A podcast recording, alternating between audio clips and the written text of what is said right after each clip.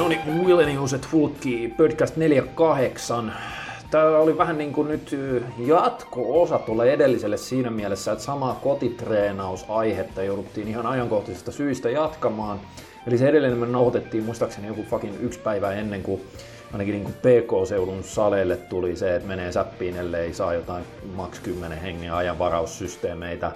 Ja nyt sitten alkaa näyttää, että muuallakin Suomessa alkaa tulla samanlaista rajoitetta, niin sitten jatkettiin ja tuli myös paljon kysymyksiä kotitreenauksesta. Itse asiassa joo, se on tuossa descriptionissa, niin on liikepankki sitten niin kuin ohjeistusta siitä kotitreenauksesta. Ja muilta osin tässä oli aika pitkää Q&Atä, että siellä on muun muassa niin kuin advanced ja intermediate tason treeneistä ja sitten mitä helvettiä, jotain ruokailujuttuja, sellaista yleistä salilätinää aika lailla.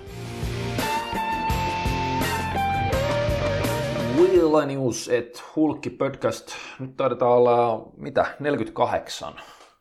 Niin kuin 50 vaan, lähestyy. 50 lähestyy, se on kaku- ja kynttilöiden paikka. Kolme vuotta tehty näitä. Paljon. Niin, siis silleen, että tällä tahdilla niin kyllähän saadaan viimeistään 2022 niin se 50 sieltä. Nimenomaan. Me, kaksi vuodessa me luvataan näitä. Tämä on nyt toinen tänä vuonna, niin sen jälkeen koko loppuvuonna ei tule enää yhtään tietenkään. Ei, vaan voidaan me tehdä, tehdä kaksi lisää, niin seuraavana vuonna ei tarvitse tehdä ollenkaan. Se on niin, keskimäärin kaksi vuodessa. Nimenomaan. joo, joo, joo. Tehdään varastoon. Kyllä. Ah, elämme erikoisia aikoja selkeästikin. Eli Kuulosti joltain nall- Vaikka nallepuhin sanonnalta. Elämme, miksi elämme mielenkiintoisia aikoja. Onko se tällainen? No, okay, no, niitä, mä en, mä, englanniksi ne on hyviä ne aforismit usein, mitä se... Niin joo, mutta suomeksi ne varmaan kääntyy vähän huonommin. Joo. Mutta no en mä tiedä, tämä on varmaan joka fakin ikisessä tuutissa on nyt tätä koronapaskaa edelleen. Mietin vuosi sitten se jo alkoi. Joo. Suurin piirtein. Et se, se ensimmäinen aalto, joka johti niin kuin monessa paikassa ihan, ihan lockdowneihin Euroopassa, niin mun mielestä se oli just tammi, se oli niin kuin helmikuun lopulla maaliskuun alussa, että olikohan Italia ensimmäinen maa ja Euroopassa, Euro- joo. Joo, et se lähti sieltä Kiinasta, sitten mun mielestä Italiassa alkoi ensimmäisenä leviämään, sitten se levisi sieltä aika nopeasti niin kuin oikeastaan kaikkialle muualle. Se on totta, joo. Ja tota, nyt ollaan niin kuin vuosi tätä paskaa sitten niin kuin katteltu, ja nyt on sitten se, ainakin niin kuin Suomessahan se mun mielestä se perusversio nyt ei ole koskaan mihinkään ihan älyttömiin lukemiin noussut, mutta nyt se isompi riski on se, niin kuin se brittien muunnos vai mikä vittu Sehän on ilmeisesti joo, että se aiheuttaa sitä, että se tartuttavuus lukemaan niin noussut, että onko se jossain 1,3 tai 1,4 välillä. Okei. Okay. Niin se on siis... kuitenkin jo semmoinen, että se, se RR-lukema Eli sitten mm, mm. tarkoittaa siis, että se 100 ihmistä tartuttaa 137 tai 138, mitä se nyt onkaan. Niin, ja jolloin se niin kuin leviää. Joo. Uh, ja nyt toki niin kuin meidän saliskenelle ajankohtaisena, niin no, tässä nyt on jo ollut hetken aikaa tämä PK-seudulla se, että, että ne sovelsi sitä niin kuin max 10 hengen sääntöä, ihan sama minkä kokoinen sali mutta itse asiassa nehän oli onnistunut, esimerkiksi Jarkkokin Powerfitillä, niin, niin nehän oli tehnyt sen silleen, että ne oli jotenkin niin kuin... Äh, I, joo, isolla salilla se onnistui, että pystyy jakamaan tiloa, niin sitten pystyy ottaa sen 30 asiakasta Joo, sisään, joo mutta se oli niin kuin per tila, niin sai olla kymmenen. Joo. joo. Ja siihen kaiken näköiset niin kuin ajavaraus, nettiajavaraussysteemit tehtiin lyhyellä varoitusajalla ja, ja tota, aika monessa paikassa on ollut sitä, että se on 60 minuuttia, mikä on mun mielestä silleen, vittu, jos mä menisin jalkatreeniin tekemään, niin mulla menisi puolet siitä lämmittelystä, no, pitäisi tehdä niin lämmittelyt sali ulkopuolella jossain vitun pakkasessa Kyllä. siellä. Niin roudaisi sinne ulos niitä kuntofillareita sali. se olisi muuten aika U- saa, niin se oli lämmöt siinä. Ja sit... Siihen lop, tiedätkö, alkuun silleen niin kuin siellä, silleen niin kuin toppatakki päällä ja tolleen niin vääntää sen 20 min saa silleen, että saa edes pientä lämpöä. Sitten just ennen kuin se oma aika on alkamassa, niin pari wingatea siihen sillä, että saa niin oikein kunnon... Tai vielä paremmin, kun täällä on kunnon talvi, että täällä on lunta paljon ja, ja pakkastakin jonkun verran, niin miten kun hiihtää salille, painaa sen viisi kilsaa, sehän on, niin kuin, se on aika kokonaisvaltainen lämmittely. No on joo, mutta vittu mä vihaan. joo, joo, mutta mietin oikein. Mä oon aika... aina vihannut hiihtämistä. Takaisin niinku... Se, se, se, on jotenkin niin vastenmielistä hommaa. Älä oo tollanen. Mä en, oo, mä en ah. hyvä hiihtää varmaankaan, mutta mä oon nyt pitkään jo... Mä luulet sä, että mä oon. niin, ei niin, mä tarkoita, mä oon niinku kiehtossa kun tuossa on niin hito hyvät ladutkin tuossa vieressä, mutta tosissaan jo ei ole vielä, mä oon säikähtänyt sitä laturaivo-otsikoita, mitä on ollut. Tiedätkö, kun siinä on... ei ole niinku road rage vaan. niin, siis siinä on niinku, kun siellä on se ilmiö ollut, ilmeisesti vähän samanlainen kato, mitä on, kun jos sä menet niinku uimahalliin uimaan, mm, mm. siellähän on niinku eri tasoisille uima, ui, niinku uimareille varattu niitä ratoja, että et sä voi mennä niinku vetää käsipohjaa tai uimaan jotain koiraa sinne, missä kilpauimarit ui kun ne on merkattu. No mä menin kyllä räpiköimään no, niin joo, aina kun var... kisadietillä. Niin niitä, varmaan mut, tosi mut, mieluisa asiakas ollut niille, kun sitä varten sellainen tietyt radat varattu niille, jotka on niin parempi tasoisia, koska siitä seuraisi muuten vähän ongelmia. Ja se on ihan no ok no joo, tuolla kuin varattu, joo, mutta joo, la- laduilla se ilmeisesti ei oikein toimi, koska siellä on kaiken näköistä, tai joka tasosta hiihtäjää, niin kuin pitääkin olla. Sitten siellä on ihan, ainakin näitä otsikoita on ollut, että sitten ne ikään kuin, jotka on vähän enemmän pro siinä hommassa, niin, niin siellä on niin oikeata laturaivoa ollut, että ihan käyty käsiksi. Mä jotenkin miettii, että niinku, se pitäisi olla niinku hauska harrastus. Niin sitten sä alat niinku, repi pipoa päästä joltain toiselta mm. sen takia, että se on Itse asiassa edessä. mä oon itsekin törmännyt niin kuin se on pari vuotta sitten, kun mä olin... Niin Oma elämä Iivo Niskaset niin... painaa siellä, niin sitten sit, niin tuo. Joo, sellainen, se oli vielä joku 50 se häiskä, se oli silleen, että se ehti joku pari kertaa vetää sen ilmeisesti se reitin siinä läpi, kun mä vaan kävelin siitä niin kuin, vittu, se oli siellä raivossa, tää on hiihtäjille vaan, saatana. Yritti suurin piirtein tulla niinku tönimään vaan. Silleen, vittu, haluat sä nyt turpaa? Herättää tunteita, tämmöinen perinteinen suomalainen talvilaji näköjään. Mutta siinä olisi niin lämmittelyn kannalta se olisi loistava. Hei. Siinä, siinä, no joo, joo. Ei kokonaisvaltaisempaa tapaa olla lämmittää se kroppa, kun vetää vähän murtsikkaa tuohon noin äh, puoli tuntia. Mutta Mut nyt on tilanne tosissaan tämä, että ilmeisesti salit mennöö kiinni kokonaan ainakin hetkeksi. No joo, ei se tosissaan, että se on, se on sinänsä vähän erikoista, että, että niin kuin muualla Euroopassa se korona yleisesti esiintyvyys per mitä se 100 000 niin kuin väestöä niin huomattavasti korkeampi kuin Suomessa. Joo. Ja silti on monessa paikassa ihan, että ei edes ole mitään kymmenen hengen rajoituksia. Et saattaa olla jotain, niin kuin, että illalla menee aiemmin paikat ja kuntosalit ja tollaiset kiinni, mutta uh, en mä tiedä, kun tämä nyt on tätä, että kun tämä on niin ennennäkemätön tilanne, niin sitten kaikki voi, mukaan lukien minä voi niinku ihmetellä sitä, että no mikä logiikka tässä nyt on. Niin, eikä me tiedä. Ja toisaalta ne, ne, niin. ta, ne tavallaan ne tartuttavuusluvut, tai tartuntaluvuthan on tosi vahvasti noussut nyt viimeisen niin kuin ilmeisesti kolme joo, se viikon aikana. Se, joo. Kiihtyvyys on niin kuin suurta. Että jos ne on noussut siitä, mitä ne on ollut jossain 200 päälle, niin nyt sinne jonnekin 400-500 per päivä. Mm, on se tietysti mer- no joo, merkittävä joo. lisäys, mutta on edelleenkin, sitä hauska jengi kritisoi sitä viestintää. Onhan se tosi sekavaa välillä edelleenkin. Ja kun miettii, minkälaista oli silloin, kun muistan tuosta pandemian alusta, ihan alussa se viestintä, kun Kiinassa uutisoitiin niitä kuolevia ihmisiä kadulla. Joo. niin kuin ihmiset kuolee pystyy siihen, niin kesken kävelyn, niin se oli niin kuin ruumiita kuvattu kaduilla. Ja niin kuin lavastettu sinne. Niin on, on nyt siitä ollaan menty vähän eteenpäin kuitenkin. Joo. Ei helvetti. Ja sitten oli just tämä, että aluksihan oli näistä maskeista. Joo. Just tämä, että, että kun niitä ei ollut riittävästi, niin yleinen suositus oli se, että, että ei, ei, että ei, ei maskeja kannata käyttää, niin kuin, että, että säästäkää ne korkeintaan niin kuin terveydenhuollon mm. niin kuin ammattilaisille ja tollasille, että ei nämä niin kuin auta nämä maskit mitään. Ja sitten kun maskit tuotantoa rampataan ylös ja tolleen noin, niin sitten jälkikäteen tuleekin silleen, että no ei kun, että nyt kaikkien pitää käyttää maskia. Niin, no, ja joo, se on niin silleen, vähän no, vittu, päättäkää niin. nyt niin kuin... Tuo on hieman tempoilevaa ollut kyllä, siitä, siitä ei, mutta hei, Mike Israeli on vetänyt alusta lähtien maskinaamalla. Se on totta. Se on silloin aina se sellainen hammasrivistö logollinen maski siellä ja sitten joku squat like a Korean paita ja Team Full Ram ja Kyllä. persen lattiassa. Kyllä. ei saatana. Mutta se... Ei, ei, ei tavallaan, niin kun mä tiedän, että aiheuttaa niin kun harrastajapiireissä ja meidänkin kuuntelijat paljon, on niin varmaan ahdistusta ja, ja niin kuin hammasten mm. tämä tilanne, mutta se toisaalta, kun tilanne on tämä, niin nyt pitää sitten mm. vaan niin kuin sopeutua siihen ja yrittää niistä omista olosuhteistaan tehdä mahdollisimman miellyttävät siis sen suhteen, että, että saisi pidettyä sitä harjoittelusta jollain tasolla kiinni.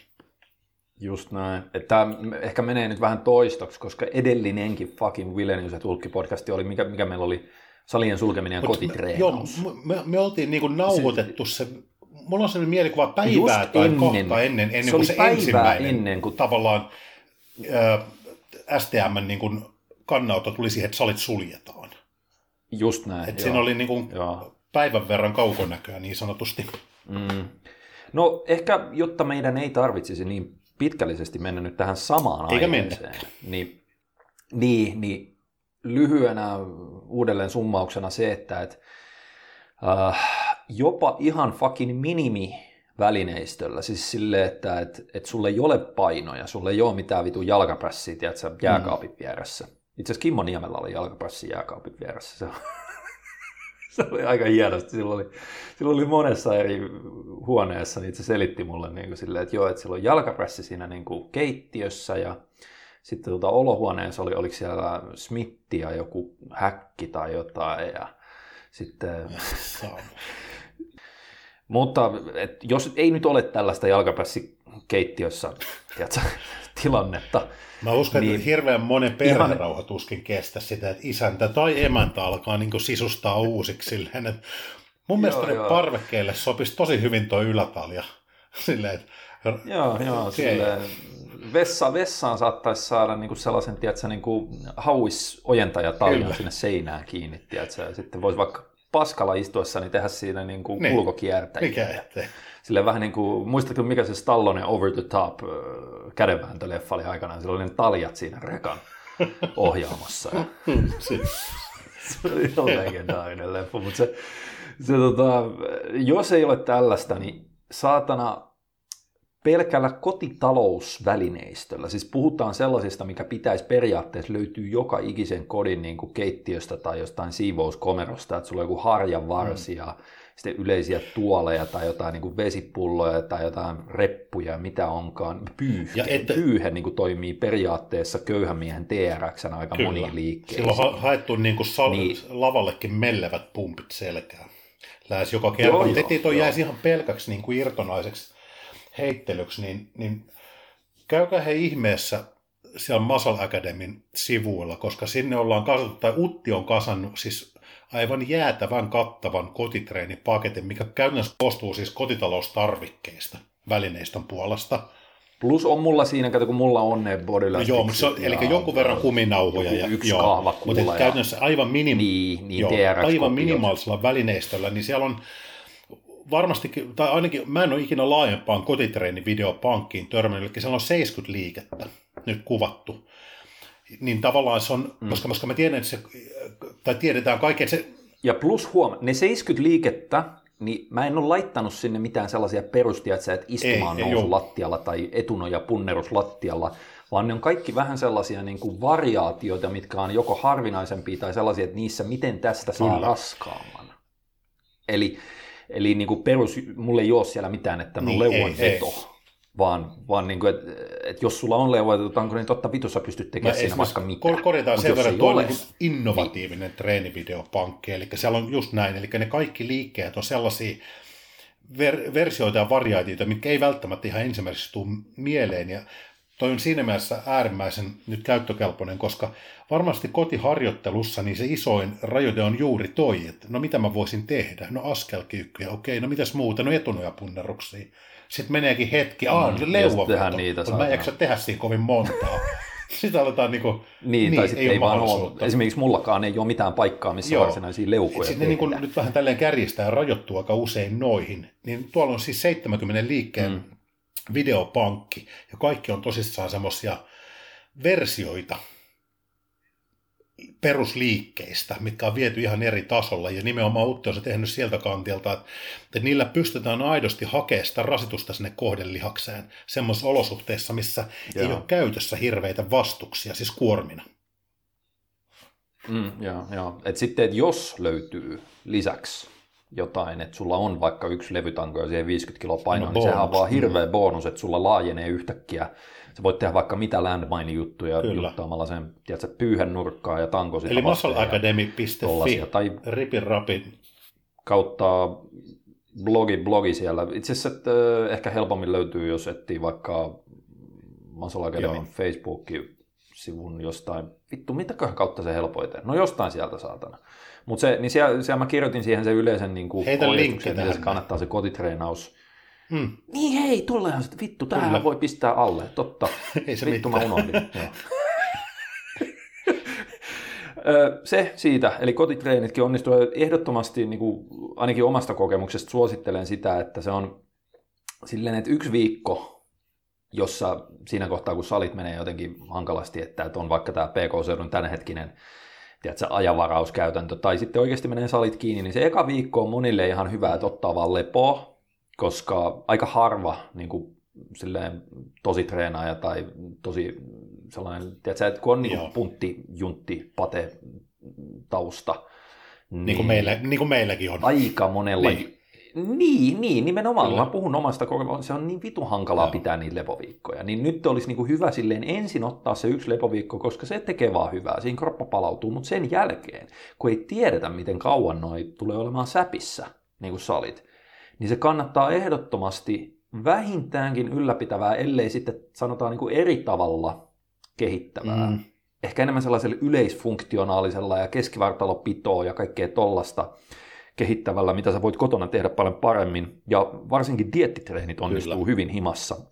Että se sitten taas sellainen nousujohteinen, varsinkin joku voimaharjoittelu, tai myös sellainen nousujohteinen niin kuin hypertrofiaharjoittelu, niin se on hankalampaa, jos sulla ei ole... Se on jo varsinkin tuo ensin mainittu, miten Mutta- voimaharjoittelua pitäisi ilman, ilman vastuksia. Joo, mieti joku Joo. voimanostaja joutuu nyt silleen, että no Si- mitäs vittua. Siinä ei enää auta innovaatiot. Joo, mutta se bodausharjoittelu, niin se kärsii paljon vähemmän, koska sun pitää vaan päästä käsiksi sinne kohdelihaksiin joistain kulmista ja sitten tavallaan uuvuttaa se lihas melko lähelle tai jopa failureen, niin se onnistuu kyllä.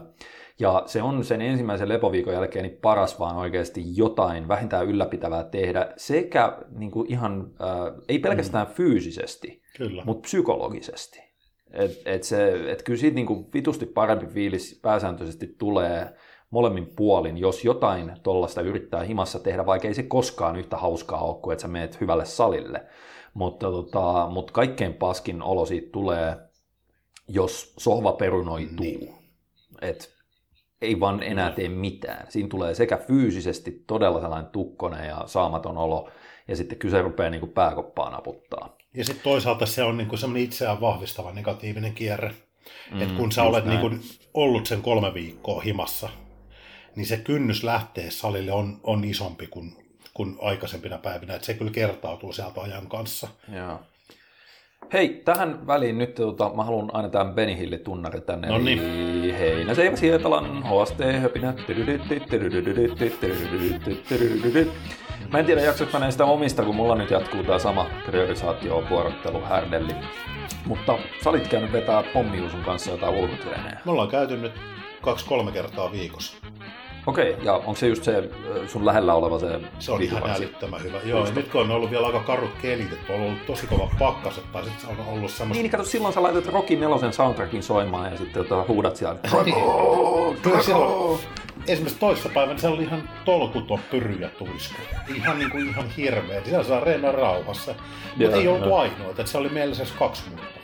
Okei. Mutta tota, se on niin käynyt aika myöhään siinä, niin se on niin kuin ollut tosi tosi kiva. Että mä tykkään tommosesta, että nyt kun ei tosissaan itselle ei, ei, ei se progressiivinen harjoittelu ei enää näyttele isoa roolia. Niin tuo, tuo Vaan niin enemmänkin säännöllinen ja säännöllinen. Ja... ja... just näin. Ja mm. nyt se on tämmöinen täysin eri ympäristö, missä pääsee reenaan, niin, niin sitten kun me viime lauantaina taidettiin käydä yksi treeni tekee salilla siinä, niin mulla oli jopa vähän silleen, että mä niinku ehdottelin Juusolle, että käytäisikö sittenkin siellä ulkona. Okei. Olisiko, olisiko mitenkään sitten, mentäisikö Olisiko mitenkään sinne? mahdollista, Niin. joo. Sitten mentiin nyt salille, sit kun näitä näköjään tulee tässä näin, mutta et, mua inspiroi se, että mä saan reenaa siellä ulkona, se on ympäristönä kiva, mua haittaa yhtään, vaikka tuli vaakasuoraan rapaa naamalla siinä, koska se on niinku kivaa. Ja nyt jos miettii sit kesää kohden, niin mä tuun ihan varmasti pitää noin tuossa niinku kesän Mm. aikana enemmänkin ohjelmistossa, et, koska siellä on, se on, se on miellyttävä ympäristö tehdä, mä tykkään puhastella ulkona, mutta yksi, yksi asia, mikä siihen tuo erityistä, erityistä tota noin, tavallaan miellyttävyyttä, on siihen, että ne laitteet on ihan ne on niin todella hyvät. Niin ne on ne Davidin nimenomaan. Joo, ne on siis Mit... ihan superhyvät. Ja nyt ei niinku, Juuso sanoi ihan samaa. Että et ne liikeradat on vaan niin kuin käsittämättömän toimivia. Että mulle ne merkkaa tietysti paljon, koska mulla on niin paljon vaivoja. Mm, joo, joo. Sama I, homma. Ihan käsittämätön. Siellä on niin kuin selkäsoutulaitteita useampi, kyykkykone, hauvis ojentajalaitteet, punneruskoneet taitaa olla kolme tai neljä siinä. Joo. Ihan, siis me, esimerkiksi sanotaan pun, vipuvarsipunneruslaitteet, mitä siinä on. Hmm. Enkä mun mielestä nyt liiottele, jos mä sanon, että parhaat liikeradat, millä on ikinä treenannut. Onko se, eikö se ole muuten se, kun mä oon tosissaan joutunut äh, noihin erilaisiin ulkovipuvarsiin kuntosaleihin, niin tekemään jonkun verran yksilövalmennettaville ohjelmia.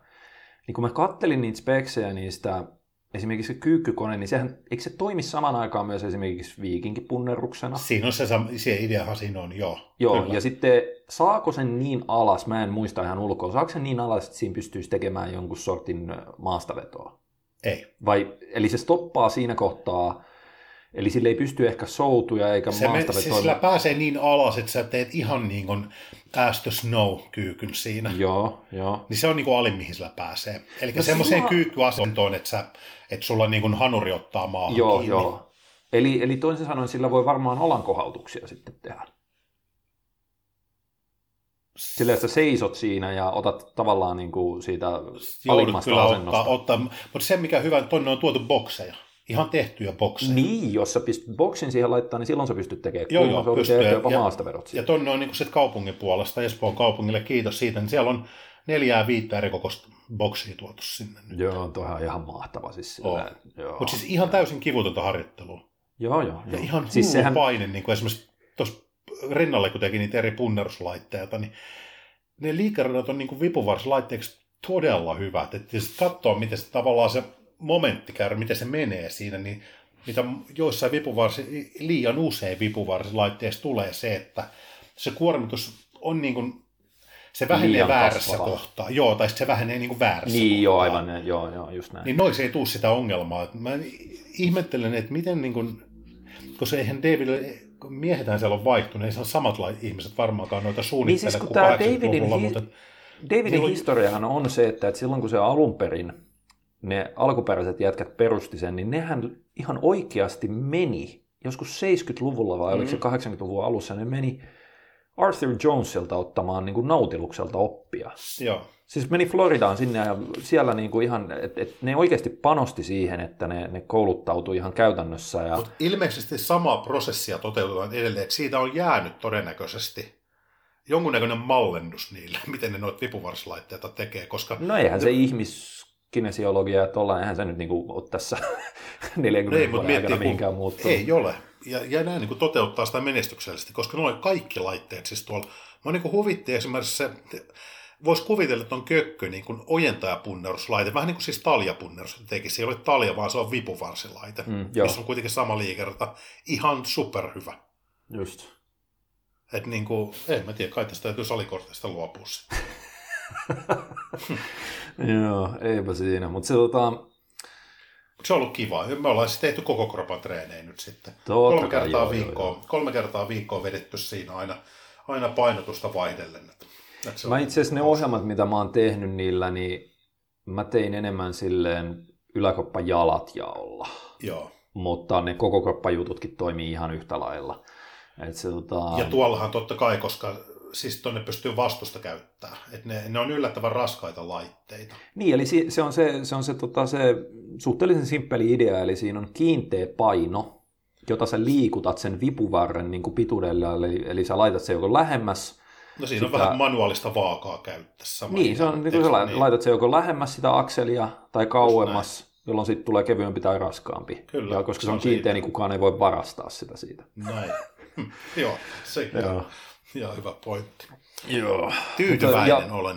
Joo, ja sitten tossahan on just se hyvä puoli, että nyt koska kuitenkin niin kuin kevättä eletään, vaikkakin vielä vähän tällaista niin kuin, no, perustalvea käytännössä, niin kelit tulee vaan paranemaan. Joo.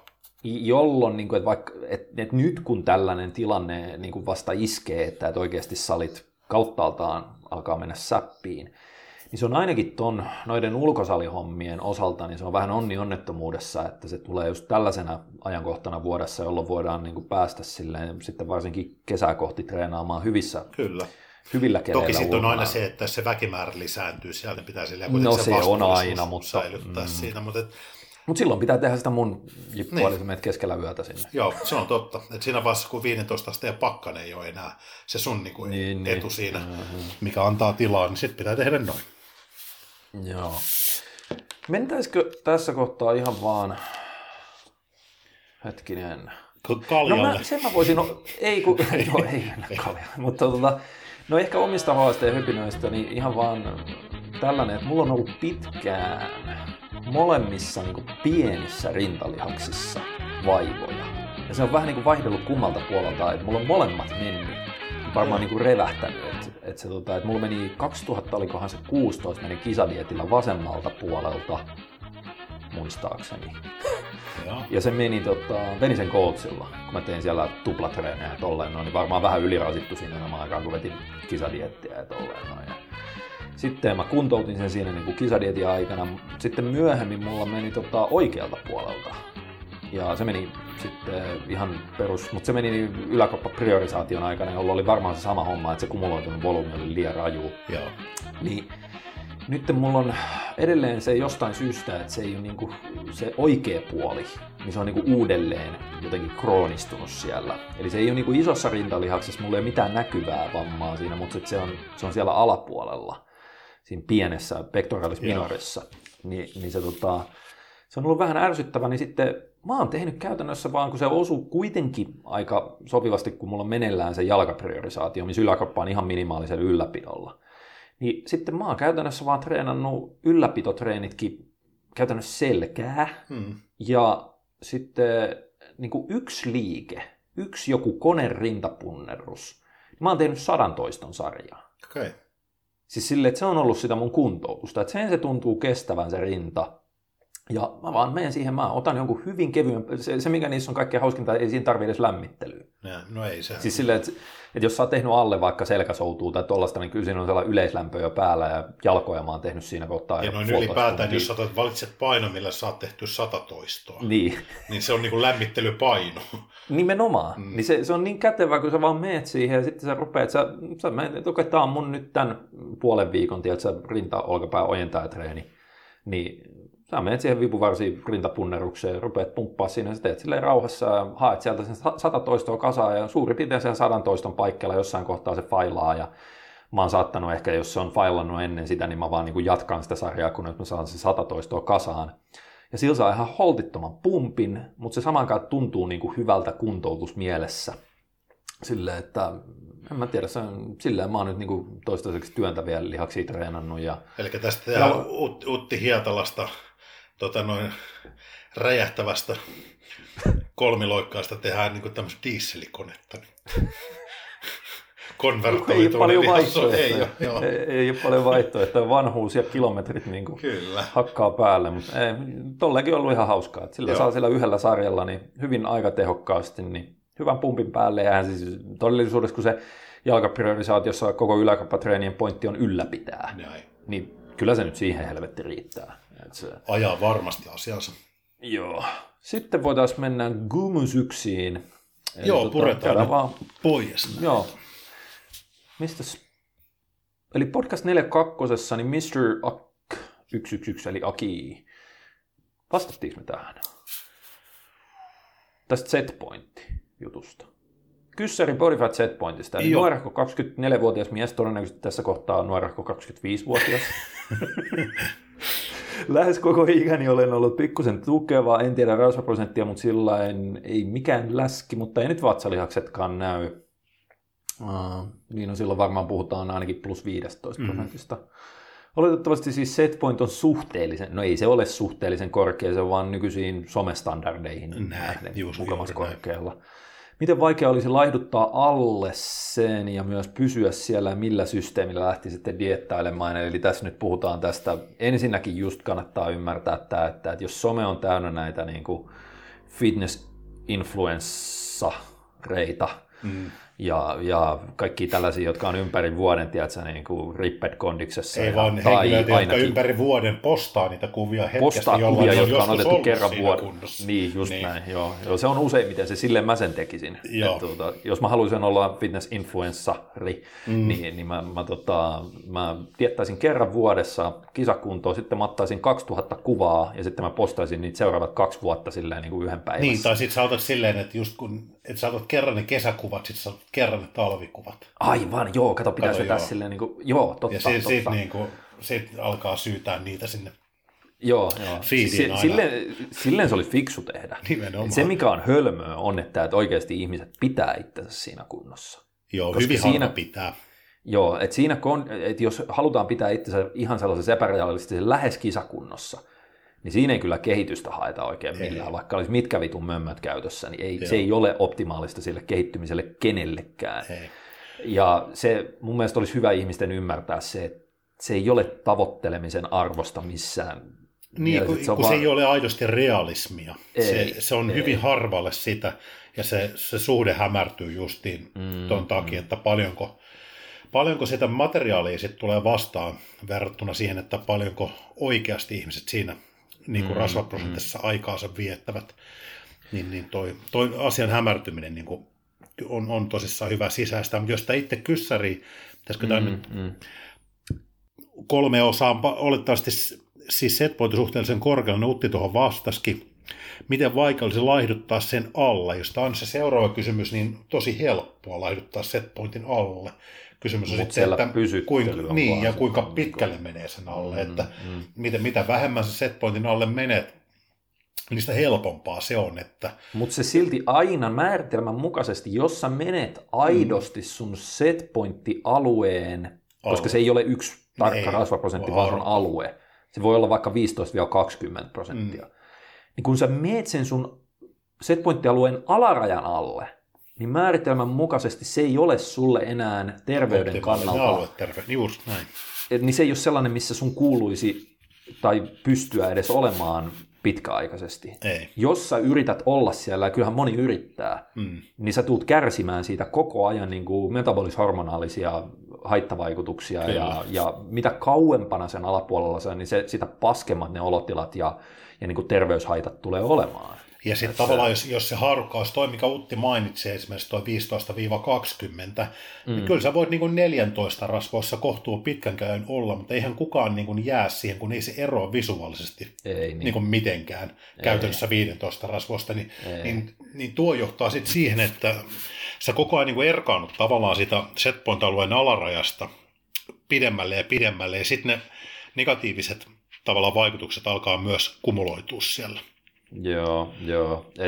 Tämä Tämä jotenkin toistuu tämä se, että, että ihmiset onneksi nykyisin alkaa ymmärtää sen, että on yksilöllisiä setpointtialueita, että kaikilla se ei ole vaan se sama se fysiologia. Mm.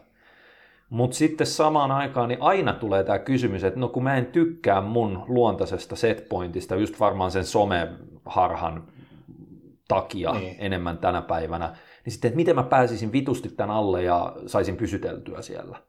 Niin ei mä en tiedä, se, se, se, se, on, se on niin käytännössä, tai varmasti siihen löytyy joitain keinoja, mutta ne on helpompi kuin vaan antaa ohjeen, että unohtakaa. Eli mm. on tervettä dietata aina välillä, niin, kunhan mut ei, sekin... ei niin kuin, tavallaan rakenna itselleen semmoista epärealistista mallia, että mä diettaan, niin sit mä niin kuin pysyn siellä. Just näin. Koska elämästä tulee sitten vähän karrikoidusti niin aika helvettiä, mm-hmm. jos siinä pitkiä aikoja väkisin – yrittää pysyä.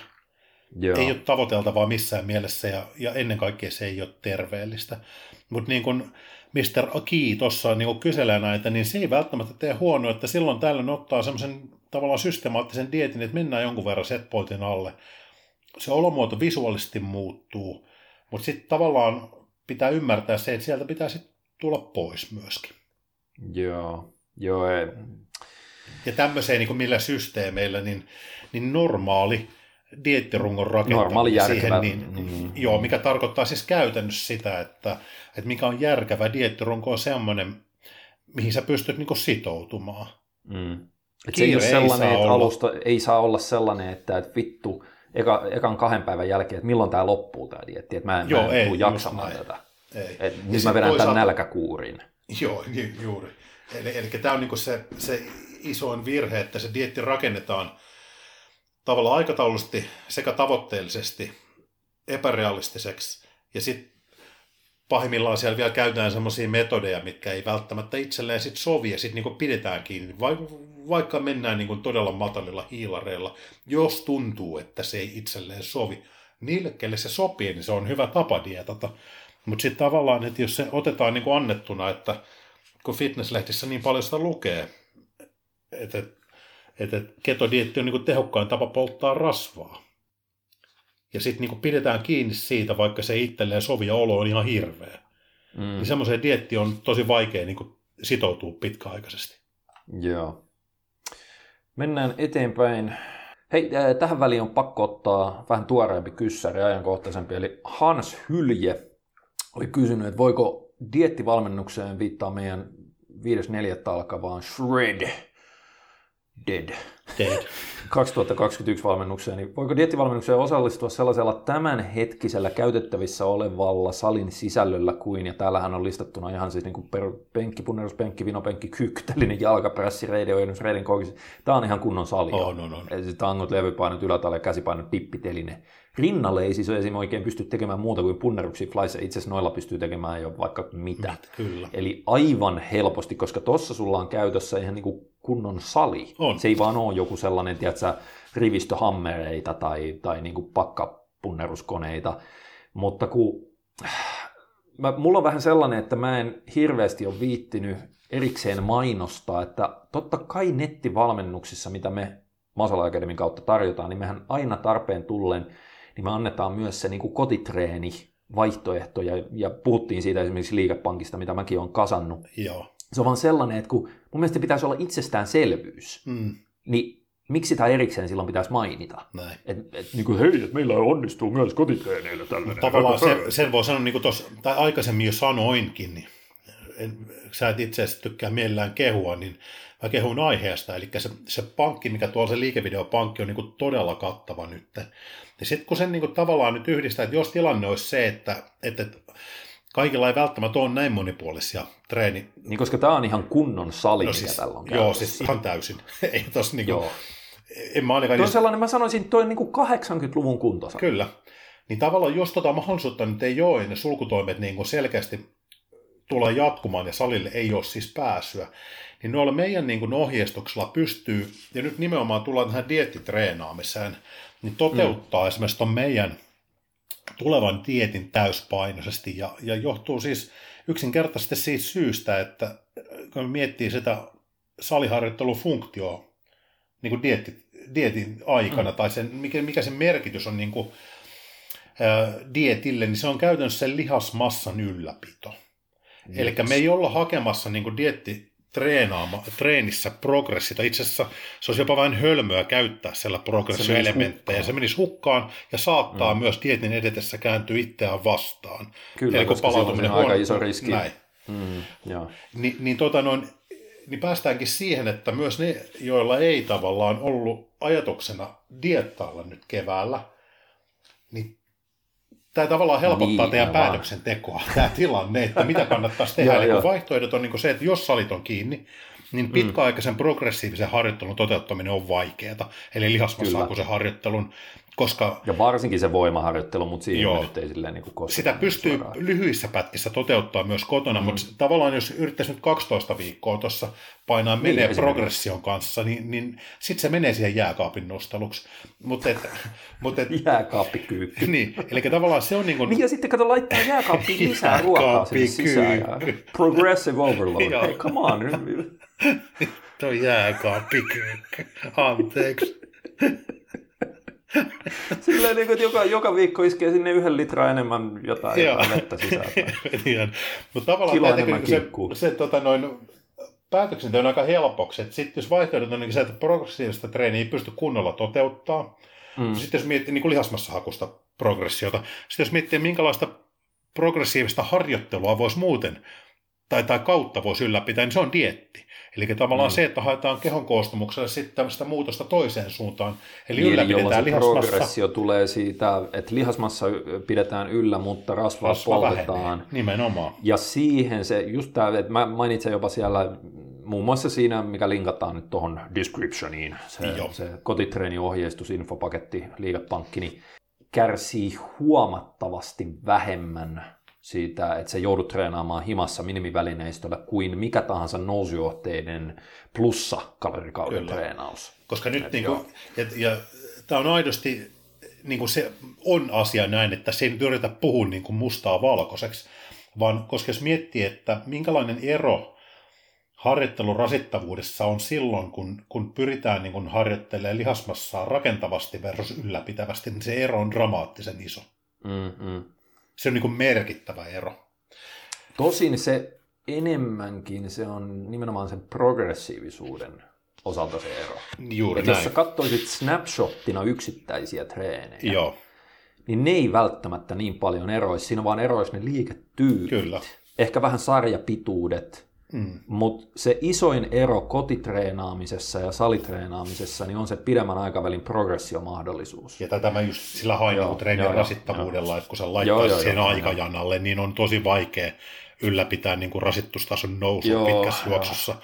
Niin Mutta kun... jos, jos palataan nopeasti, pistetään tämä sappiin, tämä kysymys, niin se on se, että et, koska meillä kaikki niin kuin nettivalmennukset, mukaan lukien tämä Shred 2021, niin näihin annetaan myös ihan täysin toimivat minimikotivälineistöllä onnistuvat, niin kuin, sanoisiko, versiot, jos niitä tarvitaan, mm. niin näissä on tyyliin se, että jos sulla on kehonpaino ja kotitalousvälineitä, niin kuin joku pyyhe ja vesipulloja ja joku reppu, minne tunkee vaikka kirjoja tai harjanvarsia tai tuoleja, niin noin ne minimivälineistöt, millä sä pystyt tekemään ihan hyviä mikä tahansa lisäväline, mitä sulla on siihen päälle jos sulla on vastuskumia, jos sulla on TRX, jos sulla on mitä tahansa painoja, mm. niin se vaan monipuolistaa sitä sun liikevalikoimaa. Kyllä. Mutta aina onnistuu. On, ja sitten kun miettii, jos ne vaihtoehdot on tosissaan se, että progressiivista harjoittelua lihasmassa kasvatuksen suhteen ei oikein, tämä on vaikea toteuttaa. No, ollako harjoittelematta ollenkaan, huono mm. vaihtoehto. Mm. Ja kun sitten siellä on se kolmas vaihtoehto, eli ottaa se dietti tuohon väliin, milloin sä pystyt tekemään niin kuin se, niin, sitä... ja sä petaat itselle sitten taas sen, että kun oletettavasti jossain kohtaa salit taas aukeaa, niin, niin. okei, silloin sä oot timmimässä kondiksessa, niin kuin rasvaprosenttia pudotettu, otettu dietti, ja sitten se on ollut myös erilaista se treenaus kotitreeneillä, niin se tietyssä mielessä sensitisoi sua, kun sä palaat sinne Juuri näin. Niin kuin saliympäristöön, niin se on mun mielestä vaan niin kuin no-braineri siinä kohtaa, oh. että nyt oikeasti kannattaa se yksi asia hyödyntää, mitä voi tällaisessa paskatilanteessa, ja se on mm. se diettijakso. Kyllä. Joo. Uh, sitten podcast 44 Marta Snox. Uh, hyvä jakso taas kerran. Kysymys, voiko advanced-tason treenaaja kehittyä vain kolmella treenillä viikossa? Missä vaiheessa korkeamman volyymin tarve on sen verran suuri, että kolme treeni viikossa ei enää riitä, koska muuten treeneistä tulisi kohtuuttoman pitkiä? Toki jokaisella oma MEV ja MRV, kuten olette aiemminkin puhuneet, mutta onko tuohon treenien määrää jotain hyvää ohjenuoraa? No, otetaan tässä oli vielä lisää juttua, mutta siis käytännössä kyllähän mäkin esimerkiksi olen rakentanut viimeiset vittu kaksi vuotta mun treenit sille, että mä käyn maksimi nykyisin kaksi kertaa viikossa salilla. Joo. Ja vedin niin kuin 2019 vuoden kolme kertaa viikossa. Mm. Ja silloin se oli sitä, että ne oli jalka- tai yläkroppapriorisaatioita edelleen on, jolloin puolet siitä kropasta on minimaalisella ylläpidolla, jolloin se kolme treeniä viikossa riittää enemmän kuin hyvin. Kyllä. Ja se pitää aina uh, muistaa, kun tässä advanced-tason treenaajasta puhutaan, niin, niin mitä pidemmälle mennään siinä tavalla harjoittelukokemuksessa, niin vois, uskaltaisiko väittää, että se volyymin merkitys niin kuin suhteessa sen harjoittelun laatuun niin kuin vähenee. Eli niin, no tässä me voidaan palata siihen esimerkiksi Scott Abelin Circle of Intensity-konseptiin, mm.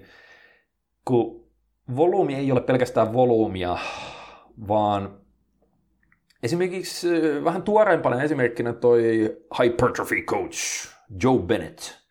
Niin se esittää sen tosi hyvin, että se on niin kuin kahden asian sellainen välinen jatkumo. Mm. Eli sä voit sen treenirasituksen rakentaa äh, silleen, että joko sulla on huonompi laatu, jolloin sä tarvit enemmän volyymia. Tai sitten sä voit viedä sitä sinne laadukkaampaan päähän, jolloin sä ensinnäkin keskityt kaikissa liikkeissä mekaanisesti todella silleen, että se menee just sinne, minne pitää perille ja ei mihinkään sivullisille tiedätkö, niin kuin mm. tukikudoksille liikaa rasitusta. Ja sitten siihen tavallaan siihen samaan laatukäsitteeseen menee se, että, että jos sä vaan teet tiukempia sarjoja, Kyllä. niin sä tarvit vähemmän volyymia. Mm. Eli ja sitten Benetilla on hyvä, niin kuin mä oon itse päätynyt vaan käytännön kokemuksen kautta siihen samaan johtopäätökseen kuin mitä Benetti oli sille sanoi yleisesti, että sillä on vähän sellainen fiilis, mututuntuma, että, että koska mähän on sanonut ihan samaa, että jokainen toisto kuluttaa. Joo. Jokainen kuormitettu toisto kuluttaa, ihan sama miten hyvällä tekniikalla sä teet. Ja se, se kulutus, kulumat, tiedätkö, se, se rapistuminen siellä, niin se ei ehkä ensimmäisen edes kymmenen treenivuoden aikana ala näkyä, mutta pidemmällä aikavälillä viimeistään. Niin sen takia kannattaa ehkä varmuuden vuoksi vähän siirtyä sieltä vaan niin kuin sanoisiko roskavolyymi päästä pienempään, en sano absoluuttisesti pieneen, mutta silleen, että sä korvaat osan roska, tai vittu, mitä mä nyt selitän tänne, että sä et vaan tee paskalla, volu, paskalla laadulla paljon volyymia, vaan yrität ensin optimoida sen sun treenin laadun sekä mekaanisesti että myös intensi- bodausintensiteetillisesti. Joo. Ja sitten käytät sen verran volyymia, kun sä noilla spekseillä tarvitset, koska silloin sä tarvit vähemmän absoluuttisesti volyymia, sulla tulee esimerkiksi vuoden tai kymmenen vuoden aikana, sulla tulee paljon vähemmän niitä kuluttavia nivelpintoja, rihlaavia toistoja, ja se todennäköisesti pysyt ehjempänä pidempään. Just näin. Mutta anyway, se on sellainen, äh, että ei, en mä, niin kuin, koska tämäkin on just tämä, että, että sama tyyppi, vaikka sillä olisi MEV ja MRV on yksilölliset, niin ne on myös äh, ei pelkästään yksilöllisiä, vaan ne sun MEV ja MRV vaikka sellaisella hyvin laadukkaalla treenillä on huomattavasti matalampi, siis se MEV ja MRV periaatteessa mm. voisi olla jopa korkeampi ainakin niin kuin tuikuudosten osalta. Niin. Ehkä sitten taas se, että jos sä vedät Failurain sarjoja, niin se MRVkin laskee sieltä, mutta siis laskee, nämä ei ole ihan yksikäsitteisiä juttuja silleen, että okei, että, että, että, että tässä on Petri, hänellä on MEV 12 sarjaa viikossa ja MRV 20 sarjaa viikossa. Tässä on Kalle. Hänellä on MEV 20 sarjaa ja MRV 30 sarjaa. Ei se mene noin, vaan Ei. sä laitat niille treenityylin ja niin kuin sen treenin laatua säätämällä, niin se muuttuu samalla noin niin kuin volume landmarksit Kyllä. siellä. Niin jos sulla on aikaa treenata vain kolme kertaa viikossa, niin se on ihan siinäkin no-braineri, eli sä säädät enemmän sitä nappia sinne korkeamman laadun suuntaan, mikä mun mielestä lähtökohtaisestikin on fiksumpaa. Näin. Ei. Sitten tämä Jakko kysymys oli, joskus Utti mainitsi, että aloittelijavaiheen jälkeen joku 2 plus 3 jakoinen olisi todella hyvä treeni, ja kun jatkaa voimaprogressiota lisätä boditreeniä harjoitteluun. Entä kannattaisiko ennen viidettä treenikertaa hypätä vaikka neljään treeniin, sulussa kaksijakoinen, olettaen, että taustalla esimerkiksi yksijakoista kolme kertaa viikossa. Mun mielestä tämä nyt on lähinnä logistinen mm. kysymys. Niin, no joo. Et se, Et ei tää, tavallaan ei, aina, aina kun niin. puhutaan noista jaoista, niin niissä on hirveän vaikea asettaa toista toisen. Tai on hyvin, ei oikeastaan voikaan. Ei voi määrittää, että 2 plus 3 jakonen olisi parempi kuin treenata neljäkosella tai viisijakosella ei, tai kolmijakosella pelkästään. Tuossa ne, ne yksinkertaista asioita liikaa. Ei, se käytännössä,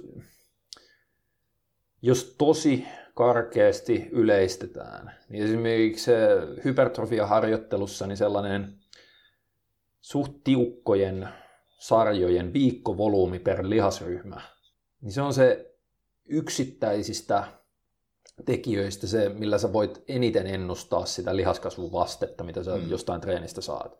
Kyllä siellä merkkaa myös se, että kuinka tiukkoja ne sarjat on ja tolleen noin, ja ehkä niin kuin, että tuleeko sarjapainoprogressiota ja bla bla bla, mutta se, se, niin kuin se viikkovolyymi per lihasryhmä tiukoissa sarjoissa, niin se tämän hetkisen tietämyksen perusteella se on se merkittävin tekijä. Ja se on täysin toissijasta sen jälkeen, että miten se esimerkiksi jaotellaan siellä. Niin, Sillä on jonkin verran käsittääkseni, että se olisi hyvä jaotella äh, mielellään silleen, että jokaiselle lihakselle tulisi ainakin niin kuin pari rasituskertaa viikossa. Nyt se tavalla niin, että saisi sen proteiinisynteesin niin. niin kuin aktivoitua sieltä. Et siinä on vielä eroa siitä yhdestä ihan totaali brosplitista, missä ei tule edes epäsuoraa rasitusta. Ja se jotenkin onnistutaan vaan niin kuin yhden kerran ns. tappamaan se lihas viikossa ja sitten siihen ei kosketa millään tavalla seitsemään päivään. Niin Se on vielä jossain määrin niin kuin, äh, huonompi, vaikka viikkovolyymi olisi sama kuin se, että sä vaikka saisit sitten epäsuoralla rasituksella sen toisen kerran sinne viikossa. Mutta heti Kyllä. kun sä saat, että sulla on vaikka yksi suora ja epäsuora per lihasryhmä viikossa, eli sulla on käytännössä kaksi kertaa viikossa siihen lihakseen kosketaan niin kuin rasittavasti. Joo. Niin sen jälkeen se, että sitten että jaat sen 3, 4, 5, vittu 17 kertaa viikossa sen sun volyymi, niin sille ei käsittääkseni ole oikeastaan fucking mitään merkittävää vaikutusta enää. Ei. Ja sitten my- myös toisaalta niin päin, että vaikka sitten treenaisi sillä kerta viikkoa lihasryhmä prosplitilla, niin mm. se ero sitten siihen, että rasitaanko kerta vai kaksi kertaa viikossa, se ei ole niin dramaattisen iso. Ei vaan se, siinä maailmassa... kohtaa se kokonaisvolyymi viikossa niin on niin, paljon merkittävämpi. Jos se kokonaisvolyymi joo. pysyy samassa, joo, niin joo, se ero joo. noiden kahden, kahden tavan välillä toteuttaa harjoittelua, niin niin se on melkoisen pieni. Että tässä kuitenkin tässä maailmassa on rakennettu älyttömän kovia fysiikoita, myös lahjattomat kaverit on rakentanut mm-hmm. hyviä fysiikoita, sillä että on vedetty niin kuin, sillä, sillä niin kuin kehorakennuslehtien Joo, se ihan niin kuin se on viisokosella tai Luvun 90, niin, että, että vedetään harvoin ja, ja, ja kerralla paljon sitten, tai ainakin kerralla loppuun. Niin, Jeitsin nelijakoset ja mitä näitä nyt onkaan. Niin. Joo. Eli, eli ne erot ei ole isoja. sit, toki tämä, mitä Utti sanoi tuossa, että toinen on toista ehkä optimaalisempi jossain suhteessa, mutta et, ei sillä niin kilotolkulla lihasta häviä, jos ei, valitsee sen ei. toisen tavan. Ja et just tämä, mun mielestä se on vain käytännössä suht simppeli ja mukava se 2 plus 3 jakonen, koska sä teet alkuviikosta sillä kaksijakosella, mikä sopii hyvin niihin, mm. sanoisiko voimapainotteisempiin treeneihin, joilla edelleen yritetään pikemminkin niin kuin tuota bodausvoimailua kuin voimabodausta. Ei nyt mennä Joo. näiden määritelmiin, hei, mutta hei. Et, et, niin kuin lyhyempiä sarjoja, joissa enemmän keskitytään sarjapainoprogressioon. Ja sitten sulla on se lepopäivän välissä, sitten on kolmijakoinen, missä sä voit jo keskittyä enemmän silleen niin kuin yksittäisten lihasten hapottamiseen yleensä vähän pidemmillä sarjoilla. Se on yksi äärimmäisen toimiva jako sen intermediate-tasolle mun mielestä esimerkiksi, mm. mutta se ei tarkoita, etteikö joku 2 plus 2 jakoinen olisi ihan täysin yhtä pätevä tai toimiva, ne on vaan erilaisia. Itse asiassa mm. ne ei ole kauhean erilaisia loppujen lopuksi, mm. mutta joo. joo. Öö, Mennään eteenpäin. Mennään. Juho, Juho L. Niin, anna, itse asiassa otappa sinä, koska mä vedin äsken. Oletteko kokeilleet lihashuolto vasaraa ja mitä mieltä olette sen käytössä poraustreenin jälkeen? Hyötyjä kautta haittoja. Mä en ole kokeillut, mutta jonkun verran mä oon itse asiassa lueskellut näitä, niin kuin mitä niistä on jo ehditty löytää ja sitten ihan käytännön kokemuksia, niin mun käsittääkseni se on itse asiassa aika näppärä niin kuin jopa ennen treeniä. Siis mm. silleen, että sä pystyt sen salilla, jos sulla on jossain kohtaa jotain, jotain pahoja jumeja, mitkä estää sun, sun liikerataa, niin sä voit sillä, tiedätkö, muutaman sekunnin naputtelemalla tai ehkä maks 30 sekuntia naputtelemalla, niin siellä voi vähän avata hetkellisesti niitä ja sitten niin kuin saada sen normaalin Joo. liikeradan takaisin. Oletko sä kokeillut näitä ollut? Mun on, en mä en ota kantaa olla, mä en ole ikinä kokeillut, enkä ole niin perehtynyt alkuunkaan. Okei, okay, joo. Joo, siis, Olen eli, yhden eli, kerran nähnyt tuommoisen aparaatin, mutta jotenkin se, en, en ole, siis mä en ole vaan perehtynyt. Joo, ei siis, mulla ei ole omakohtaista kokemusta, että mä tuskin olen tuollaista ostamassa minä lähiaikoina, Joo. mutta jonkun verran yrittänyt lueskella näistä, että, että ja mun käsitys on tämä, että, että ihan, ihan niin kuin jopa kovan luokan tekijät, niin on, on saanut silleen just tossa mielessä siitä hyötyä, että kun se mahtuu sinne salikassiin, Mm. Ja se on just sellainen suht akuutti, että, että jos sulla on joku vaikka trapsi on ihan fucking jumissa ja sä yrität treenata jotain selkää tai jotain tolleen noin, niin sitten sä pikkasen naputtelet sitä siinä ja sitten se vähän avaa sitä vaikka puoleksi tunniksi, niin silloin sä voit se, saada... Joo.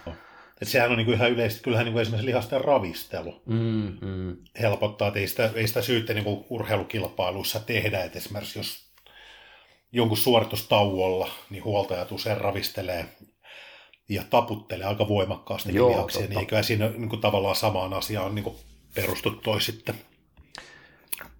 Öö, painostajalla oli sekalaisia kyssäreitä. Tämä ensimmäinen taide, vastattiinko me tähän meidän privaattipodcastissa? Tiedätkö, me ollaan niin vastattu tähän, mutta just taitaa olla siinä toisessa podcastissa. Joo, Joo eli Vlog, Vlog Q&Aissa, jota en juuri löydä, oli puhetta kreatiinin muuttumisesta kreatiniiniksi, jos kreatiini on jonkin aikaa vedessä. Onko tällä käytännön merkitystä treenijuomissa pre-intra-post? Jos kreatiini ottaa niissä. No mä jouduin itse asiassa just suhteellisen hiljattain niin kaivamaan esille nämä tutkimustiedot tästä näin, kun yksi valmennettava kysyi tätä näin. Ja se menee näin, että, että joo, kreatiini sekoitettuna veteen, niin se alkaa välittömästi degradoitua myös kreatiniiniksi, mutta käytännössä se on niin fucking hidasta, oliko se ensimmäisen neljän vai kahdeksan tunnin aikana, että ei, ole todellista, ei ole merkitystä. Et se, et se on niinku teoriassa se on ihan oikea suositus, että älkää antako kreatiinit, että se lilluu vedessä pitkään, koska se alkaa välittömästi degradoitua, mutta se oli jotain niin kuin vielä, olikohan se kahdeksan tunninkin jälkeen, että siitä on vasta ehkä maks joku 5 prosenttia degradoitunut. Mm. Jolloin ei ole merkitystä, varsinkin kun porukka yleensä, jos ne vaikka sekoittaa sen pre intro post litkut, sanotaan intra saattaa olla niin kuin pisimpään, se voi Joo. olla joku tunnin kaksi. Niin ei, se, se on siinä ajassa varmaan silleen, että siellä on joku 2 prosenttia maksimissaan niin kuin Joo, ei, se ei, ei, ei ole merkitystä. Ei, ei ole väliä. Sitten Samassa Q&Aissa Petter puhuu usein riisikakkujen syömisestä paketeittain ja sain käsityksen sellaisesta food on yhtä kuin fuel-ajattelusta. Onko ruokailu muuttunut niistä ajoista? No on ihan älyttävästi. Tuon ei toki liity tohon aiheeseen mitenkään, kun mä syön enemmänkin riisikakkuja paketeittain. Välillä paketeittain. Niin kuin, no, siis, siis, siis, vähän niin kuin Homer Simpson silleen, tiedätkö, että sä et edes kuorta, ota sitä kuorta pois siitä, vaan tunget vaan sen pötkön siis, Mä oon vähän outo siinä mielessä, että mä niin tykkään riisikakuista. Ei nyt ihan sellaisena, mutta mulle riittää se, että mä laitan suolaa siihen päälle. Se on jotenkin, mm, mm. se on, muistuttaa etäisesti popcornia. Niin tota noin, totta joo, totta Siinä joo, se maku kyllä. on meidän suolan kanssa vähän, vähän samansuuntainen, niin sen takia tykkään niistä. Mutta onhan mun niin kuin, suhtautuminen ruokaan tai niin kääntää sitä näin päin, että suhtautuminen ravitsemukseen on muuttunut siten, että mä syön nykyään niin kuin ruokaa. Että mulle ravitsemus on muuttunut niin kuin ruuaksi. Mm-hmm. Mikä käytännössä tarkoittaa sitä, että en mä enää niin kuin,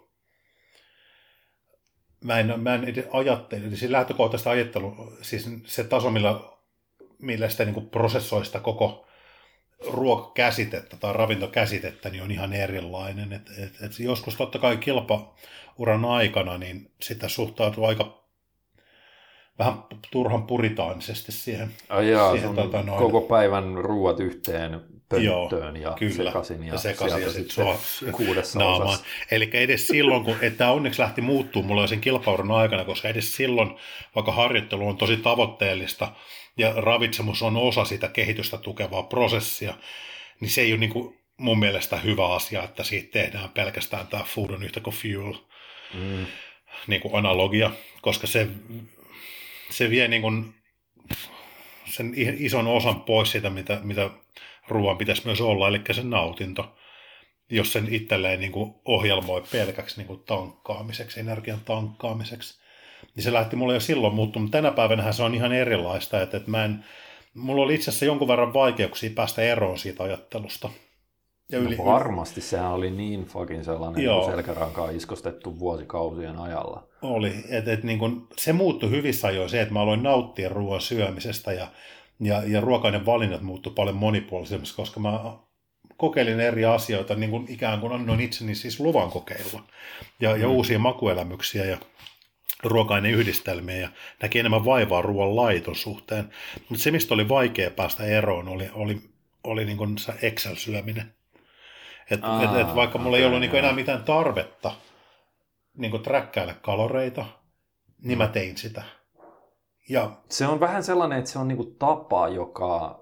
Mutta mä halusin niin päästä eroon siitä, koska mä, se on ongelma siinä vaiheessa, jos sä et voi olla tekemättä sitä silloin kun ei enää ikään kuin tarvitse tehdä missään joo, suhteessa. Joo, joo, joo, joo, ja joo. mä voin sen myöntää, että mä oon kuule Fat Secretinkin tuosta mun mobiililaitteesta useita kertoja poistanut. Ja sitten asentanut uudelleen. Juuri sen takia mä oon useita kertoja no. poistanut. Eli niin se olisi hankalaa poistaa, jos niin. olisit, niin. vittu, kun ei lähde täältä. Mä oon yrittänyt neljä. Mikä tätä vaivaa, kun tämä ei lähde täältä, aina tulee takaisin. Mutta siis kertoo vaan siitä, että mä en ollut hirveän sinut sen asian kanssa. Mm, mm. Ja sitten se edellytti myös ton ruokavaasta luopumista, mikä sekään Mut ei tapahtunut sitten... kertaheitolla. Mutta miten se sitten, kato, kun mun mielestä vaikka ei niin kuin mitään kaloreita tai makroja träkkäisi, niin esimerkiksi se, että, että kyllä mä nyt haluan aina jonkun, kun mä teen kaurapuuroa, niin siinä on täsmälleen neljän suhde yhteen vettä pitää saada siihen kaurahiutaleiden kuivapainoon, että siitä tulee sopiva koostumus sille puurolle. Niin miten sä tollaset, niin kuin, kyllähän niin kuin ruoan laitossa – Joo. pitää mittailla tai tolleen noin. Pitää, Eihän niitä, niitä, ei tarvitse, niin kuin, niitä ei tarvitse vaan käyt, kautta käyttää, että sulle riittää esimerkiksi kuppi koko. ei liity rintaliiveihin. Mutta siis se, että sä opit, opit niin kun laittaa tietyn määrän. D-kupillinen kaurahiutaleita. Kaurahiutaleita ja kolme A-kupillista vettä. Mutta se, että sä opit niin kun, vaikka sitten desimittojen avulla pelaa sitä tai jollain niin, no muulla totta, tavalla, joo, koska joo, joo. ne ei mulle, mä en ole ikinä käyttänyt desimittoja esimerkiksi silloin, kun mä träkkäsin kaloreita, niin mulle ne ei oikein kerro hirveästi. Se on totta joo, vaikka se on, se on vaan eri tapa, se on tilavuusmitta. Joo, mutta mä en niin kuin yhdistä niitä siihen energiaan. Et nyt kun mulla on ollut massamitta, niin mä osaan tosi tarkasti yhdistää sen jo ajatuksen siihen energian määrään, mitä mä syön. Nyt jos mulla on niin kuin, tiedät sä, kuusi desiä porkkanoita, niin, niin et sä niinku, rupea, niin, mä, en mäkään osaisi paljon vai vähän, sille. niin en mä pysty sanoa. Niin, niin se on niin kuin helpottaa sitä, että jos just, toi on ihan totta, että puurosta pitää tulla oikeanlaista ja riisistä pitää tulla oikeanlaista, niin kuin ihan sen takia, että se koostumus pysyy hyvänä, niin sitten noin noi tilavuusmitat on auttanut siinä. Hmm. Mutta sekään ei no tapahtunut joo, kerralla. Ja kolmas asia on se, että, että mä syön tänä päivänä silloin, kun mulla on nälkä. Mm, joo, joo. Mulla ei ole niin ruoka-aikoja. Ja toi oli mulle todella niin kuin, uusi asia. Ja kuulostaa tyhmältä, mutta niiden oppiminen Ei, mutta se, on, kato, se menee just näin nurinkurisesti, kun siihen on itsensä opettanut ja indoktrinoinut mm. siihen, että, että alun perin se oli vittu se, että, että kolmen tunnin välein on pakko saada proteiinia tai joutuu kataboliseen tilaan ja Joo. kaikki nämä vanhat huonot bro science-myytit siihen päälle. Kyllä.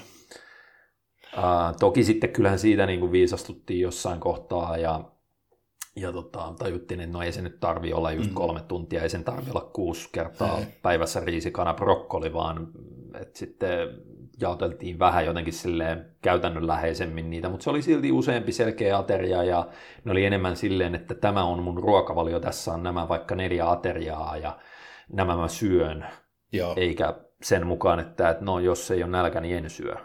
Niin, eli ja toi on niin semmoinen hauska taito, sitten toisaalta voisi olla edes miettii niin kuin ihan, ihan aktiiviuran kannalta, jos olisi silloin uskaltanut. Toki ehkä kehonrakennuslaina tai kehon koostumuksen muokkauksen niin kuin pyrkivät lajit voi olla vähän tietysti mielessä problemaattisempia kuin, kuin suorituskykylajit, ainakin sen dietin osalta. Että semmoisen mm. intuitiivisen syömisen malli on vaikeampi.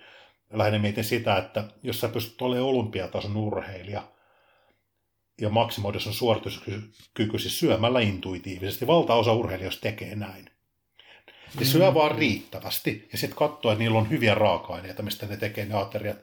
Mutta ei ne käytä niin kuin vaan kautta sitä ruokaa. Se on vähemmistö, joka tekee, niin silti niillä säilyy tavallaan se hyvä suorituskyky, koska ne pystyy myös sitten tavallaan optimoimaan sen, että jos, jos he kokevat, että on esimerkiksi suorituskyvyssä vajetta, mikä saattaisi johtua ravitsemuksesta, niin ne vaan lisää ruokamääriä. Mm. Eikä niin kuin tuijota sitä Exceliä, että hetkonen kun tässä lukisi, että mun pitää nyt tämän verran syödä. Mm. Niin sitten syödään niin kuin näin verran, mikä on niin tyypillistä kehonrakennuksen.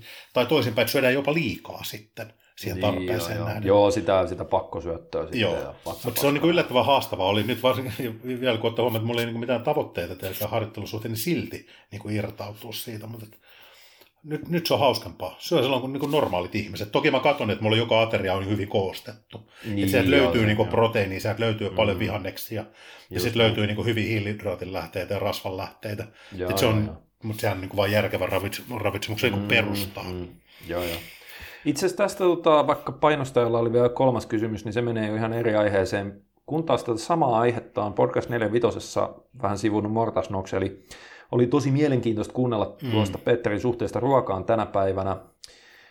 Toinen kyssäri mieleen ruokaan liittyy, että minkä verran plussa kaloreilla kaloreita viitsii ottaa ns. epäpuhtaista lähteistä – Äh, kuten hiilareita, karkista, jne. Lähinnä jos on vaikeuksia saada päivän kaloritavoitteita täyteen. No, tämähän on taas tämä, että onko epäpuhdas lähde, onko se jotain likasta.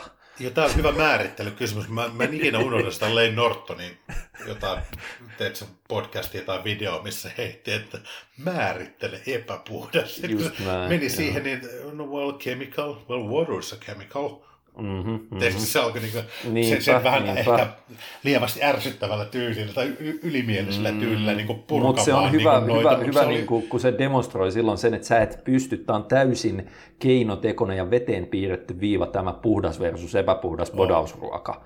Et, se, tämä voisi ehkä määritellä se silleen, että kyllä meistä jokainen niin maalaisjärjellä ymmärtää, mitä on joo. puhdas ja epäpuhdas ruoka. Jokainen mm. meistä niin kuin, tavallaan tietää, vaikka nyt väkisin haluaisi vängätä vastaan sitten. Mm. Ehkä mm. tota voisi käsitellä sitä asiaa sillä lailla, että jos offikaudella on tarvetta ottaa kaloreita muualta, niin voisiko hyvä nyrkkisääntö olla se, että niin kauan kun näissä epäpuhtaat lähteet ei, ei syrjäytä riittävää määrää hyviä lähteitä? Mä itse asiassa hieman samalla tavalla. Mä, mä näen sen niin päin, että sulla pitää saada siitä ruokavaliosta ensinnäkin joku määrä kaloreita, mm. joku määrä proteiinia, joku määrä välttämättömiä rasvoja, joku määrä hiilaria, sitten tulee joku määrä mikroravinteita, joku määrä kuitua, jne. Siis tälleen. Sen jälkeen, kun sä täytät ne, koska niin kuin, mitä enemmän sulla on esimerkiksi kalorimääriä siellä, niin yleensä ne täyttyy nämä muut vaatimukset, niin kuin protskut ja kuidut no, ja joo, tällaiset. Niin ne tulee täyteen jo ennen kuin sun kalorit tulee välttämättä täyteen niin kuin et sä saa mitään, mit, olikohan se just Nortoni vai kuka sanoi, olisiko ollut Eric Helms, joka sanoi, että et sä saa mitään niin kuin lisäpointseja siitä, että sä niin kuin ylität vaikka sun mm. vitamiini- ja mineraalitarpeet. Sitten kun sä saat niitä riittävästi, niin that's it. Silleen, no, sitten vaikka kuinka kiskoisit. Jo... vastaa.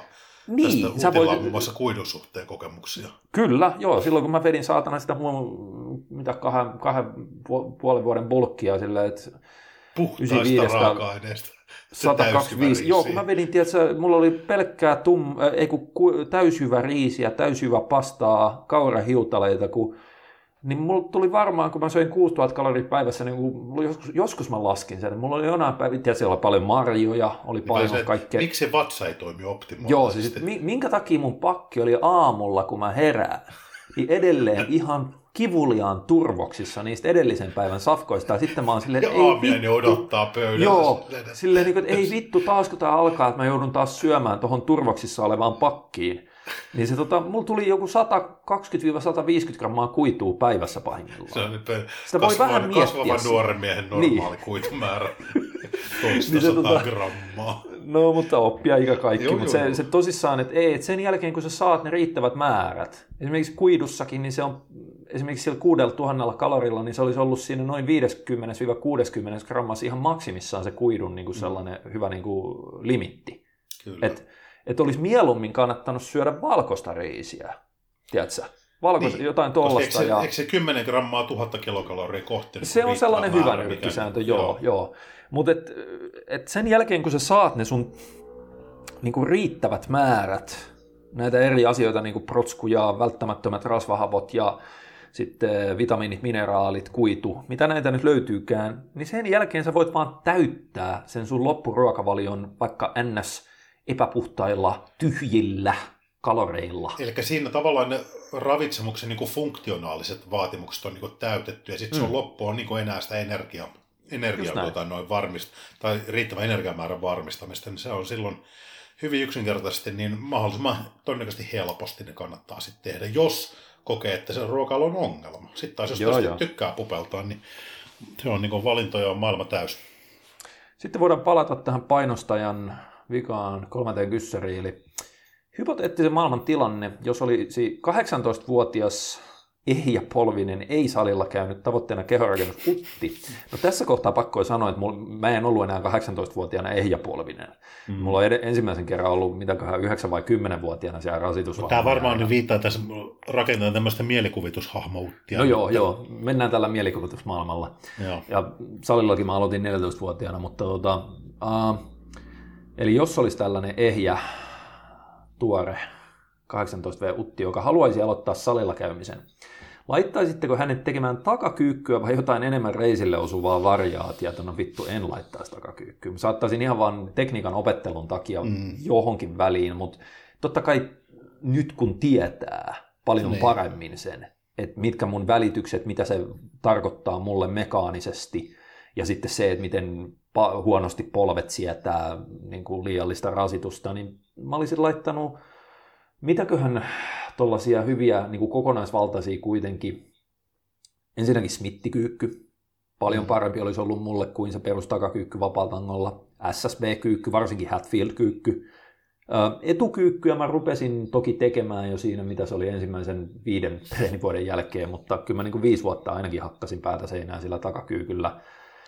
Ja sitten ihan suoraan olisi mennyt johonkin tiedätkö, häkkiin ja vipuvarsikoneisiin ja prässeihin paljon vähemmän sellaisella äänää jotain hattutelineitä mm. mentaliteetillä. Et kyllä siinä olisi varmasti säästytty paljolta, jos olisi vaan tiennyt paremmin silloin, mutta eihän se koskaan silleen oikein mene. Et, tota... Ei. Meillä on se tietty tietomäärä ja kokemus aina, aina, mm. aina kussakin vaihettaa elämää, niin, niin se on, niin kuin, on hauskaa vaan miettiä, jos Eli, eli käytännössä se, kyllähän niin kuin vapaa kyykkyliike, mm. niin kyllähän se on todella tärkeä siinä, että sä opit käyttämään myös keskivartaloa ja, ja kokonaisuudessaan sitä kroppaa siihen, että sä kyykkäät ylös alasin, mutta kun ei sen tarvi olla just se, tiedätkö, suoralla levytangolla, joka on niskassa, vaan sä voit käyttää SSB-tankoa, sä voit vaikka jo sekin, että virittäisi vaikka reversebändit mm. takakyykkyyn, niin sekin jo mulle tekisi siitä huomattavasti luontevamman käsipainokyykky tai, tai jotain tällaisia. Siis tiedätkö, niin kuin mikä tahansa tollainen, mikä menisi vähän paremmin just kun on pitkä reisiluu ja suhteellisessa, suhteessa lyhyempi torso ja helvetin huono nilkkojen liikkuvuus, niin silloin just se, se, niin kuin se vapaa takakyykky on ehkä huonoimmasta päästä, vaikka kyllä sitäkin ehkä jossain välissä kannattaisi niin kuin osittain harjoitella tekemään. Sitten yleisenä, että missä määrin vasta alkaen tulisi miettiä liikkeiden sopivuutta itselleen – No, kyllähän sitä kannattaa aikaa aikaisessa vaiheessa. Se on vaan, miten se nyt sanoisi, se on hyvin hankalaa, jos sulla ei ole siinä kokenutta valmentajaa tai jotain, tiedätkö, vieressä katsomassa, että okei, että sulla esimerkiksi välitykset on ihan paskat. On. Ja sitten tässä on semmoinen, semmoinen asia, että nyt meilläkin varmaan nuori kuuntelijoita jonkun verran, mm. niin, niin se tavallaan johtopäätös siitä, että joku liike ei itselleen sovi, niin se kannattaa sitten tehdä pitkällisen harkinnan jälkeen aika analyyttisesti, mm. eikä, ei, koska uskon, että nuorempana on helpompi tendenssi mennä siihen, että niin silleen, että no ei mä, nyt tämä, tämä kyykky nyt tuntuu vähän paskalta, mä, niin. mä teen vaan prassia. Joo, koska sitten tavallaan, että jos ne, että, nämä kuitenkin ne isot perusliikkeet on hyviä liikkeitä, silloin jos siellä on. ei jotain selkeää syytä olla tekemättä niitä niin mm. tavallaan ettei lähde itselleen helposti perustelemaan niitä asioita vähän väärillä joo, argumenteilla, joo, se, mm. niin se saattaa olla niin kuin, sit riski, että on, suhtautuu niin kuin aika, aika niin kuin objektiivisesti sit siihen, tai sitten tosissaan juttelee kokeneempia kanssa, mm, miten mm. sitä kannattaisi lähteä tekemään, mutta nimenomaan niin, että ei perustele liian helpolla argumentilla itselleen, miksei tee, mutta myöskään ei jumidu siihen, että kyykky on niin kuin must-liike. Joo sitä ei Tehdäänkö ole. tässä kohtaa sellainen koukku, että otetaan taas joku tuoreempi kysymys Joo. tai kommentti, jotta näin me ihan kaksi vuotta vanhoiksi. No itse asiassa täällä on Podcast 48 on sille ajankohtaisena, eli Samu Koivisto on kommentoinut, että Filippiineillä täällä oli kuusi kuukautta salit kiinni. Ja täällä on ainoastaan ketjusala ja varmaan 90 pinnaa saleista. Nykyisin joutuu menemään taksilla salille ja takaisin, kun kaikki meni konkurssiin täällä lockdownin takia. Öö, Kolme kuukautta jaksoin treenata kotona ja loppua ja jotain pientä ylläpitoa, että ei sitä kuutta kuukautta jakso kehonpainolla hinkata. Ja pienillä lisäpainoilla eli tehdä ylläpitoa, jossa voimat pikkuhiljaa hiipuu. Oli tuo rankkaa aikaa myös. Kaikki muu tekeminen oli kielletty, ilmeisesti siis niin kuin ihan ulko, ulkona liikkumista. Tuollainen todellinen lockdown, että sellaistahan ei Suomessa ei, ei. Niin kuin, nyt tämän takia saleista varmaan 50 pinnaa meni konkurssiin ja näin. Just, joo. Toi on aika raffi kyllä jo, on, jos niin kuusi kuukautta. Joo. Ja varsinkin se, että, että silloin jos sulla on vielä ulkona liikkumiskielto, mm. koska silloin se rajaa ihan vitusti sitä, mitä sä voit ylipäätänsä tehdä. Siis silleen, että sä joudut mm. olemaan niin kuin sen, jos sulla on, sanotaan, että sulla on pieni yksiö, missä sä asut. Kyllä. Niin yritäpä nyt siinä sitten, tiedätkö, niin kuin niiden neljän seinän sisällä se on joo, on kuusi kuukautta hinkata. Kyllä mä edelleen niin kuin suosittelisin, että jotain yrittäisi siinä tehdä, mutta ei se mikään ihmekään, että alkaa jossain kohtaa vähän niin kuin maistua puulta, jos sä teet siinä saman neljän Joo, seinän sisällä se... ja yrität jotain kehonpainokyykkyjä tai jotain tollasia. Kyllä se, se kannattaisi sitten vaan suhtautua silleen, että okei mä teen vaikka kaksi kertaa viikossa sellaisen, että tämä ei nyt ihan, tiedätkö, niin kuin mene, mene terveys. Mm, no joo. Mutta joo, sitten Thompsoni kommentoinut tätä, että kauhea saatanan kitinä pienistä rajoituksista – seurausta ihmisen omasta käyttäytymisestä. Huomaatko mun ääneen sävy on tällainen? Joo, sulla tuli tämmöinen valittava vanha naapurin mummo. Tai Tulee ukko. mielensä pahoittaa. Suomessa tuntuu olevan harha, että tämä ei ole vielä iskenyt kunnolla, niin suhtaudutaan välinpitämättömästi. Pari viikon sulun jälkeen veikkaan, että kaikki kokee uhrannensa paljon ja on kuin mitään ei olisi enää. Suomessa ollaan Englannin tiellä ja tulee todella iso takapotku. Täällä Englannissa on loputtoman tuntunen lockdown yhä päällä ja vuoteen ei ole pystynyt käymään salilla. No, no joo, siis ei. Joo, sulla loppu happi. Tota, sitten loppukaudesta siinä siis- olen täysin samaa mieltä, että miten käy treenaamisen tämän jälkeen. Poltesalilla alkaa olla hyvin vähissä. Nämä on vaikeita kyllä- asioita. Että nämä on niinku, Niin. kun tässä on niinku puolet ja puolet, että, että, että se on, jos yhden ihmisen kannalta miettii, joo, se on niinku pieni asia se harjoittelubreikki, että se ei niinku, se pitäisi tavallaan jokaisen niinku silleen y- y- ymmärtää, että jos siihen nyt tulee kaksi viikkoa, neljä viikkoa, vaikka sitten kaksi kuukauttakin, niin se ei niin kuin ihmiselämässä hirveän iso asia, mutta jos niin kuin puhuttiin niin kuin lasten ja nuorten harrastuksessa, se on eri asia. Että siellä mm, saattaa joo. olla moni harrastus loppuu kokonaan ja sillä voi olla sitten niin kuin elämänmittaiset vaikutukset. Että jos kymmenenvuotias nuori, nuori mies tai nuori nainen lopettaa niin kuin liikuntaharrastuksen sen takia, että se ei enää koe sitä mielekkääksi vaikka puolen vuoden tauon jälkeen mennä uudestaan sinne, niin se voi Niin, että se ei määrittää koskaan sitä. palaa sinne. Niin. niin. Että, että aikuisilla, jolla on liikuntaharrastus niin kuin ollut tapana toteuttaa sitä, niin kyllä ne niin kuin jatkaa sitä sen, sen sulun Joo, ja jälkeen. sehän on esimerkiksi, sanotaan, että jos multa vietäisi kuudeksi kuukaudeksi, Niin. niin. että kolme kuukautta onnistuu vielä ihan ok, kun siinä ajassa pystyy koko ajan keksiä uusia kotitreenijuttuja. Mm. Mutta kyllä se olisi silti, jos se olisi kuusi kuukautta, että ei saisi mennä salille, niin mä olisin ihan fucking, tiedätkö, niin sen jälkeen sitä entistä pahemmin silleen, että vittu päästäkää mut sinne Niin. salille. Menee suutelee se on- kun pääsee sinne seuraavan kerran.